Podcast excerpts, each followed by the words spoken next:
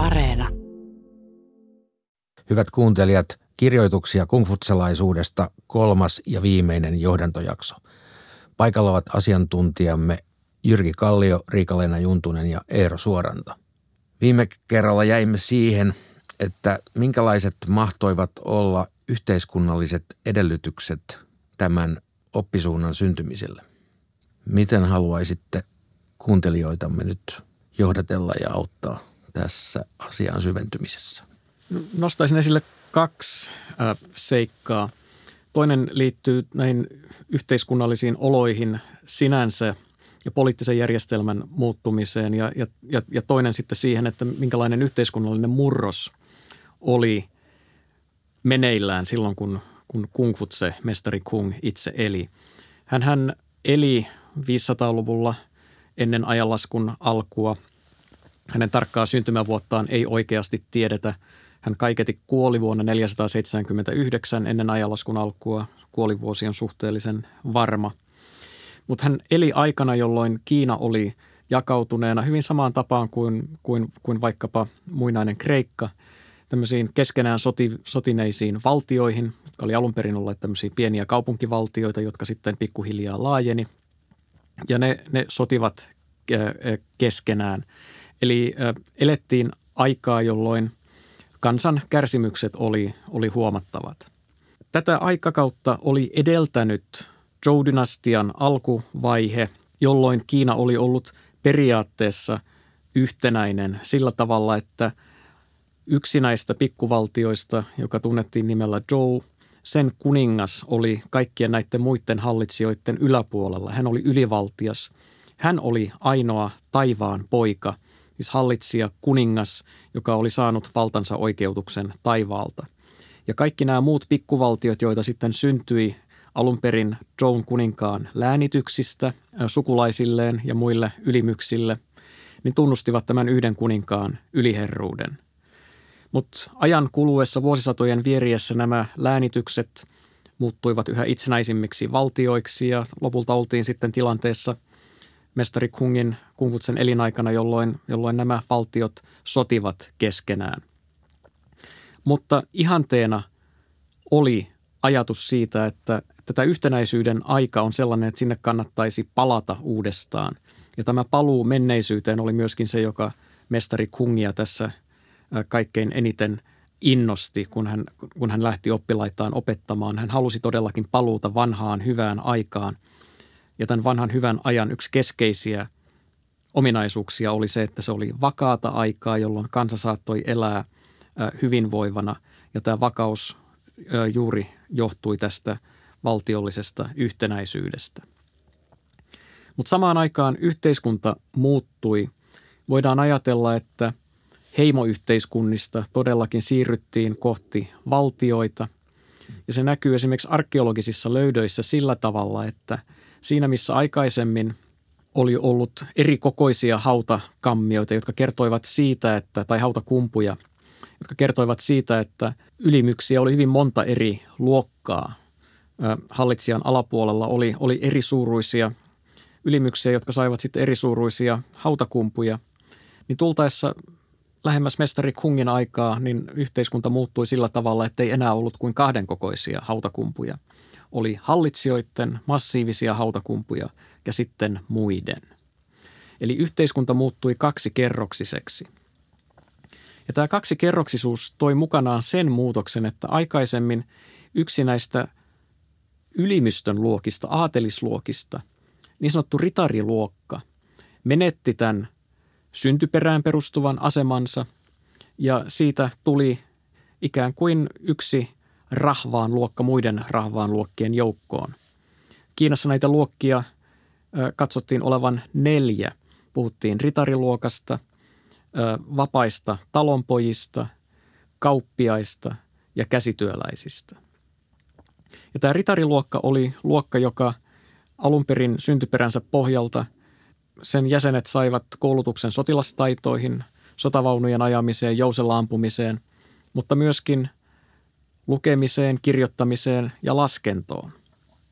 Ja siinä vaiheessa, kun valtiot muuttuivat byrokraattisemmiksi, niin tämän ritariluokan jäsenistä tuli ikään kuin luonnostaan sitten se resurssi, josta, jonka keskuudesta rekrytoitiin virkamiehiä näiden byrokratioiden tarpeisiin.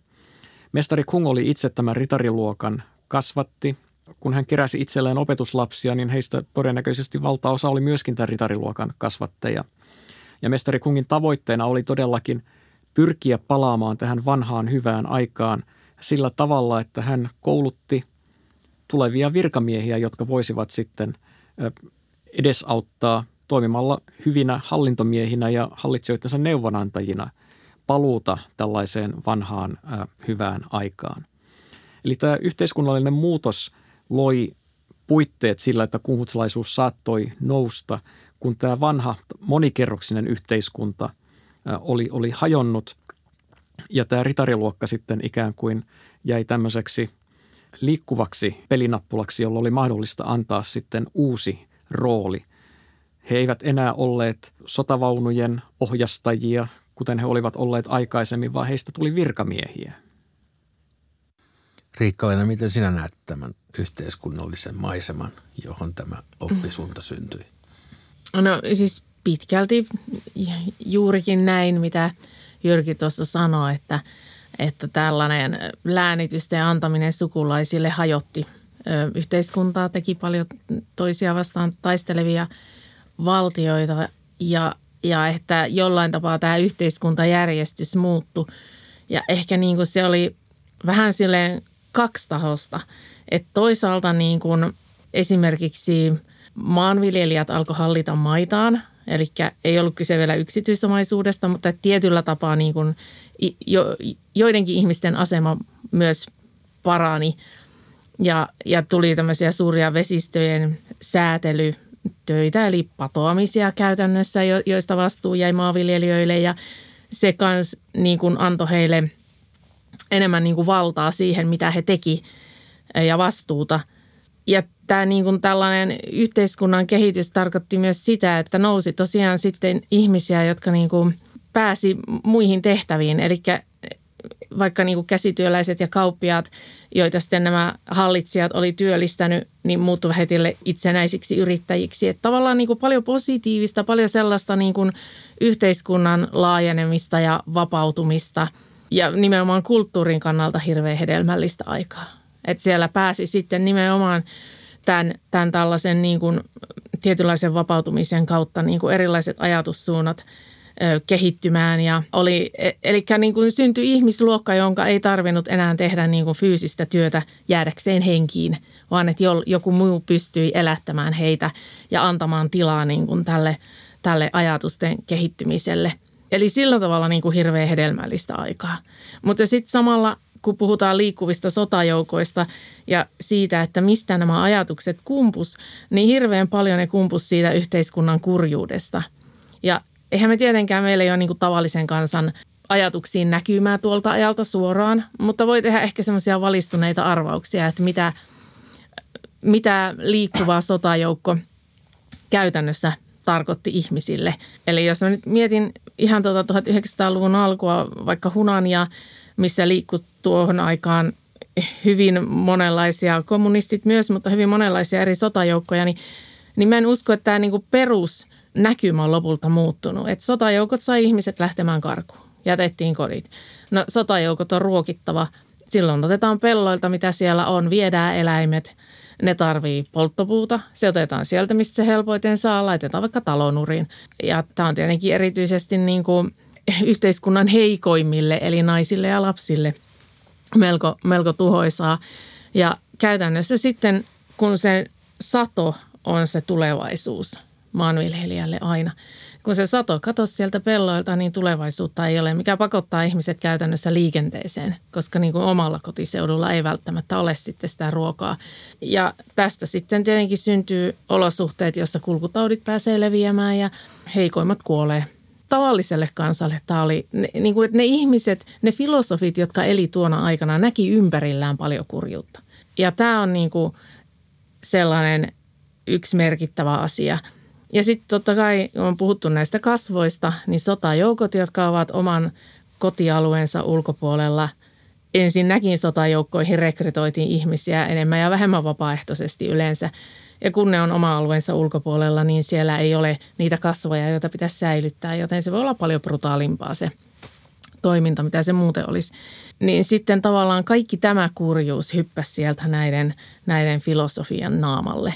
Ja tämä on sellainen, mä itse jotenkin ajattelen, että tämä on sellainen hirveän vahva syy siihen, että näihin kotoperäisiin aatesuuntiin, jotka tuolla on syntynyt, niin kuin kungfutselaisuus ja taolaisuus, on hirveän vahvasti kirjoitettuna se yhteiskuntajärjestyksen ylläpitäminen ja, ja sellainen niin kuin luonnollisen harmonian saavuttaminen – tietenkin näihin on, joka e, suuntaus on käyttänyt niin kuin erilaisia konsteja ja miettinyt erilaisia tapoja saavuttaa tämä. Mutta jotenkin täältä se on varsinkin kungfutselaisuuden niin kuin geeneissä, että se on siellä todella syvällä se yhteiskuntajärjestyksen ylläpitäminen. Ja sitten se on, mistä puhuttiin näistä keisarien tekemistä uhrauksista. Sehän tavallaan tukee tätä samaa asiaa, mutta sitten myös tämä tämmöinen tie, tiukka hierarkia, eli tämä ajatus siitä, että kun esimerkiksi perheen sisällä elitin edustajat pitää perheensä järjestyksessä ja kaikki perheenjäsenet hyväksyy oman paikkansa siinä hierarkiassa, niin silloinhan yhteiskunnassa vallitsee rauha.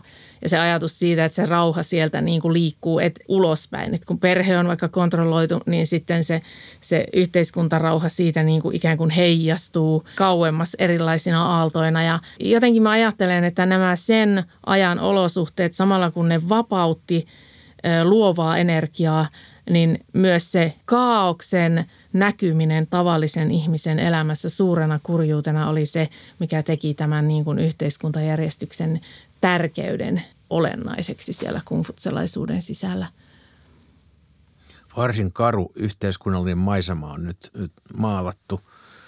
Eero, kysyisin sinulta, että miten, minkälainen henkinen maasto tai ympäristö tuolloin vallitsi? Mitä oppirakennelmia tai oppisuuntia kungfutselaisuus tuli korvaamaan tai minkälaisten ajatusrakennelmien kanssa se kilpaili? Tuolloin kungfutsalaisuuden syntyaikoina Kiinassa oli vallinnut omanlaisensa uskonnollinen maailmankuva, johon kuuluivat esimerkiksi hallitsijan suorittamat uhraukset sekä varsinkin ylimystön keskuudessa vainajien kunnioittaminen ja esisien palvonta. Eli ajateltiin, että esisät jäävät jonkinlaiseen manalaan tai taivaaseen ja sitten tarkkailevat sieltä jälkeläisiään ja heidät tulisi sen takia pitää tyytyväisinä. Tämä ajatus sitten tietysti vaikutti myöhemmin kungfutsalaisuuteen ja ajatukseen vanhempien kunnioittamisesta, kun oltiin totuttu jo suhtautumaan tällainen rituaalinomaisesti e-, esi-isiin, niin siitä sitten kungfutse tavallaan johti tällaisen eettisemmän ohjenuoran. Mutta kungfutsen lisäksi noina aikoina, kun ihmiset halusivat saada varmuutta ja etsiä jonkinlaista joko parempaa hallinnon mallia, paluuta aikaisempaan vakaaseen yhteiskuntaan tai sitten ehkä jonkinlaista sisäistä lohdutusta, tietoa siitä, että koetut kärsimykset ovat väliaikaisia tai parempi huominen on mahdollinen, niin tuona aikana oli hyvin paljon erilaisia oppisuuntia ja kiertäviä opettajia, jotka kulkivat hovista hoviin ja maasta maahan yrittäen saada erityisesti hallitsijoita puolelleen ja kerätä samalla opetuslapsia, jotka se voisivat viedä oppia eteenpäin. Kungfutsen lisäksi näitä opettajia olivat esimerkiksi Mozi, mohismin perustaja, joka saarnasi eräänlaista yksinkertaisuuteen ja muiden huomioon ottamiseen perustuvaa oppia – hän vastusti toisin kuin Kungfutse näitä ylellisiä pitämiä rituaaleja ja ajatteli, että rituaalit ovat turhaa ylellisyyttä ja kansan hyvinvointi vaatii, että niistä tulisi luopua. Sen lisäksi myöhemmin oli myös legalismi-niminen suuntaus, joka painotti hyvin vahvaa keskushallintoa, hallitsijan lähes ehdotonta valtaa sekä rangaistusten ja palkintojen käyttöä kansan hallitsemisessa – ja nämä legalistit sitten äh, moittivat kumfutsalaisia siitä, että nämä ovat liian helläsydämisiä ja ikään kuin painottaessaan hyveellisyyttä eivät ole valmiita tekemään näitä käytännöllisiä ratkaisuja, joita valtion pyörittäminen vaatii. Ja tulee myös mainita ehkä kungfutsalaisuuden myöhemmin tärkeimmäksi vastinpariksi noussut taolaisuus, joka sitten pyrki vastaamaan näihin ajan haasteisiin palaamalla tällaisen alkuperäiseen luonnollisuuteen. Lautsu, jota pidetään taolaisuuden perustajana, näki, että ihanteellinen valtio olisi mahdollisimman pieni ja itsensä käpertynyt, ei oikeastaan kiinnostunut naapureistaan ja ihmiset pystyivät siellä sitten elämään rauhallisesti omissa oloissaan ilman, että syntyisi mitään sotia ja konflikteja. Niin ehkä tuosta vielä tuli mieleen se, että miten tämä oikeasti sitten, että tämä luovuus, mikä sieltä niin kuin kumpusi tästä yhteiskunnallisesta tilanteesta, niin mitä se käytännössä tarkoitti näille filosofeille, niin tuohon aikaanhan niin kuin suurin osa ihmisistä ei osannut lukea tai kirjoittaa. Eli ehkä tuo keskustelut nimikin niin kuin viittaa ö, siihen, että tämä tieto liikkuu eteenpäin sillä, että ihmisten piti olla fyysisesti läsnä näissä kuningaskunnissa. Eli jos haluttiin vaikuttaa johonkin pieneen valtioon, niin sinne piti matkustaa ja siellä piti olla siellä hovissa. Ja sitten tämä tavallaan tämä oppiminen tapahtui hirveän paljon tällaisten keskustelujen kautta tai sen kautta, että joku sitten niin kuin – kertoi asiaa ja muut kuuntelija yritti painaa mieleen. Eli, eli tämmöisen ulkoa opettelun kautta. Ja sitten se tietenkin teki tästä aivan eri luontosta, mitä me nyt niin kuin luetaan tätä pysäytettyä tekstiä joka on sitten vähän vielä niin kuin usean sukupolven jälkeen pysäytetty. Mutta se, mitä se oli tällä hetkellä, niin se tarkoitti sitten, kun se filosofi lähti sieltä valtiosta pois, niin voi olla, että asiat taas palautu että vaikka oltiin niin kuin innostuneita, niin se ei kuitenkaan välttämättä mennyt läpi, mitä yritti niin kuin saada. Mut, mutta hehän pyrki vaikuttamaan hallitsijoihin ja pyrki vaikuttamaan siihen, että saataisiin se yhteiskuntarauha. Tietääkö Jyrki, ilmeisesti Kung se ei löytänyt tällaista varsinaista suojelijaa. Ei. Myöhempi syntyisissä legendoissa Kung on rakennettu tämmöistä sankarihahmoa, joka sai korkeita virkoja vähän siellä sun täällä ja, ja vaikutti suuresti – suuresti valtioiden kehitykseen. Ja kun Kiinassa tehtiin joitakin vuosia sitten massiivinen suurelokuva Kumhutsesta, niin Kumhutse oli tämmöinen yleisnero, joka, joka suurin piirtein suunnitteli sotakoneitakin siellä, että Tämä on kaikki semmoista myöhempää, myöhempää legendaa, jolla on pyritty nostamaan Kumfutsen omaa arvoa, mutta tosiasia on se, että Kumfutse itse, hänestä tuli opettaja todennäköisesti ihan yksinkertaisesti sen takia, että ei hän saanut mistään muusta rahaa. Hän yritti käydä hallitsijoiden puheilla, mutta ei hän siinä onnistunut.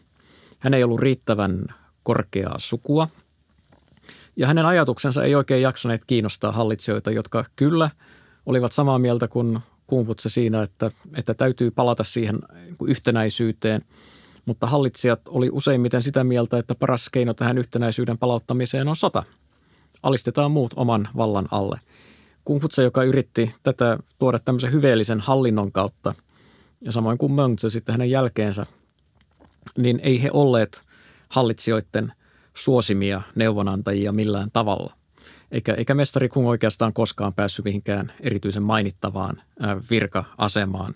Hän oli aivan elämänsä loppuvaiheessa omassa kotivaltiossaan sitten ritarikunnan ylivalvoja, joka, jota voitaisiin ehkä niin kuin nykykielen käytössä kutsua oikeuskansleriksi – mutta se oli enemmän semmoinen seremoniallinen tehtävä. No niin, seuraavaksi siirrymme mestari Kungin henkilöstä tämän sarjan rakenteeseen ja sisältöön. Mitä kuulijoidemme iloksi tämän sarjan sisältöön on valittu? Jyrki, ole hyvä. Tässä ohjelmasarjassa ensin kuulemme mestari Kungin keskustelut nimellä tunnetusta teoksesta, vuoropuheluja ja keskusteluja mestari Kungin ja hänen oppilaittensa välillä. Sitten hypätään ikään kuin ajassa kolme sukupolvea myöhempään aikaan luetaan Mengzin teos, joka tunnetaan hänen mukaansa nimellä Mengzi. Ja sitten sen jälkeen toisen mestari Kungin seuraajana pitäneen ajattelijan Xunzin teos Xunzi. Nämä on siinä, siinä mielessä mielenkiintoisia, että Mengzistä tuli myöhemmin keisarikaudella mestari Kungin oikeaoppisena pidetty seuraaja – sen sijaan Shunzen kirjoitukset tuomittiin vääräoppisiksi. Siitä huolimatta me tässä ohjelmasarjassa luemme myöskin Shunzen teoksesta varsin laajoja katkelmia, koska hänen ajatuksillaan oli kuitenkin iso merkitys siihen, että minkälaiseksi kungfutsalaisuus sitten myöhemmin kehittyi, vaikka hänet tuomittiin vääräoppiseksi. Mestari Kungin keskustelujen Mengzhen ja Xunzhen jälkeen tutustutaan erityisesti ensinnäkin näihin niin sanottuun viiteen klassikkoon, eli ne oli kirjoituksia, joita mestari Kung jo itsekin siteeraa, joita hän piti tärkeänä. Ne on hyvin vanhoja kirjoituksia. Nämä viisi klassikkoa ovat historian kirja, laulujen kirja, musiikin kirja, riittien kirja ja muutosten kirja. Ja näistä erityisesti tämä historian kirja ja laulujen kirja oli sellaisia, joita mestari Kung usein siteerasi. Historian kirja nimensä mukaisesti kuvaa Kiinan muinaista historiaa. Laulujen kirja on kokoelma runoja, laulurunoja. Musiikin kirja on kokonaan hävinnyt. Me emme tiedä, mitä se sisälsi tarkkaan ottaen, mutta se kertoo siitä, että musiikki oli kumutselle ja myöskin kumutslaisuudessa ja, ja, ja kiinalaisessa rituaalimaailmassa – aina ollut hyvin tärkeä elementti. Rituaalien kirja sitten kertoo lisää näistä erilaisista rituaaleista ja riiteistä, joista myöhemmin sitten kuhmutlaisessa ajattelussa kehittyi käsite perinnäistavat tai säädyllisyys. Muutosten kirja luettiin kuhmutlaisiin klassikoihin hankaudella. Se on ennustusten selityskirja ja se oli hankaudella hyvin suosittu muotikirja – ja uskaltaisin väittää, että mestari Kung itse asiassa ei sitä itse koskaan lukenut eikä sitä itse koskaan siteerannut. Se liitettiin kumfutsalaiseen klassikoihin sillä verukkeella, että sitä väitettiin osittain mestari Kungin itsensä kirjoittamaksi. No näistä viidestä klassikosta sitten päästään eteenpäin. 13 klassikkoon tämä klassikkojen määrä kasvoi aikojen saatossa – ja tähän 13 klassikkoon sitten luetaan myöskin mestari Kungin keskustelut ja Mengzi ja, ja eräitä muita teoksia. Mutta yksi mielenkiintoinen sivujuonne vielä, jonka, jonka mainitsen tässä vaiheessa, on se, että ennen kuin siirrytään näistä kolmesta varhaisimmasta kirjasta, mestari Kungin keskusteluista, Mengzistä ja Xunzistä, tänne viiteen klassikkoon, niin katsotaan myöskin sellaisia kirjoituksia, jotka on olleet – piilossa 2000 vuotta yhdestä hautalöydöstä 1990-luvulla löytyi kokoelma tekstejä, joista osa on myöskin suomennettu tätä radiosarjaa varten. Ne kertovat kungfutsalaisuuden tavallaan varjoon jääneestä kehityksestä, siitä mitä mahdollisesti tapahtui siinä kolmen sukupolven aikana, kun mestari Kungin opetukset sitten muuttuivat Mengzhen mieltämään muotoon. Eli tarkastellaan sellaisia kirjoituksia, jotka eivät myöskään ole osa tätä kumfutsalaista kaanonia, osa näitä kumfutsalaisuuden pyhiä kirjoituksia, mutta jotka kuitenkin antavat hyvin mielenkiintoisen kuvan siitä, että miten kumfutsalaisuus varhaisvaiheissaan kehittyi. Hyvät kuuntelijat, näihin ajatuksiin päättyy ohjelmasarjamme johdantovaihe. Ensi kerrasta alkaen kuulemme myös näiden tekstien luentaa ja toki myös luentaa tukevia keskusteluja. Tervetuloa jälleen seuraamme kuulemiin. Mestari sanoi, opiskella ja sitten harjoittaa oppimaansa. Eikö se toisi tyydytystä? Vastaanottaa kaukaa käymään tuleva kumppani tai toveri. Eikö se olisi ilo? Olla vihastumatta siitä, että ei ole vertaistensa joukossa tunnettu. Eikö se olisi herrasmiehen käytöstä?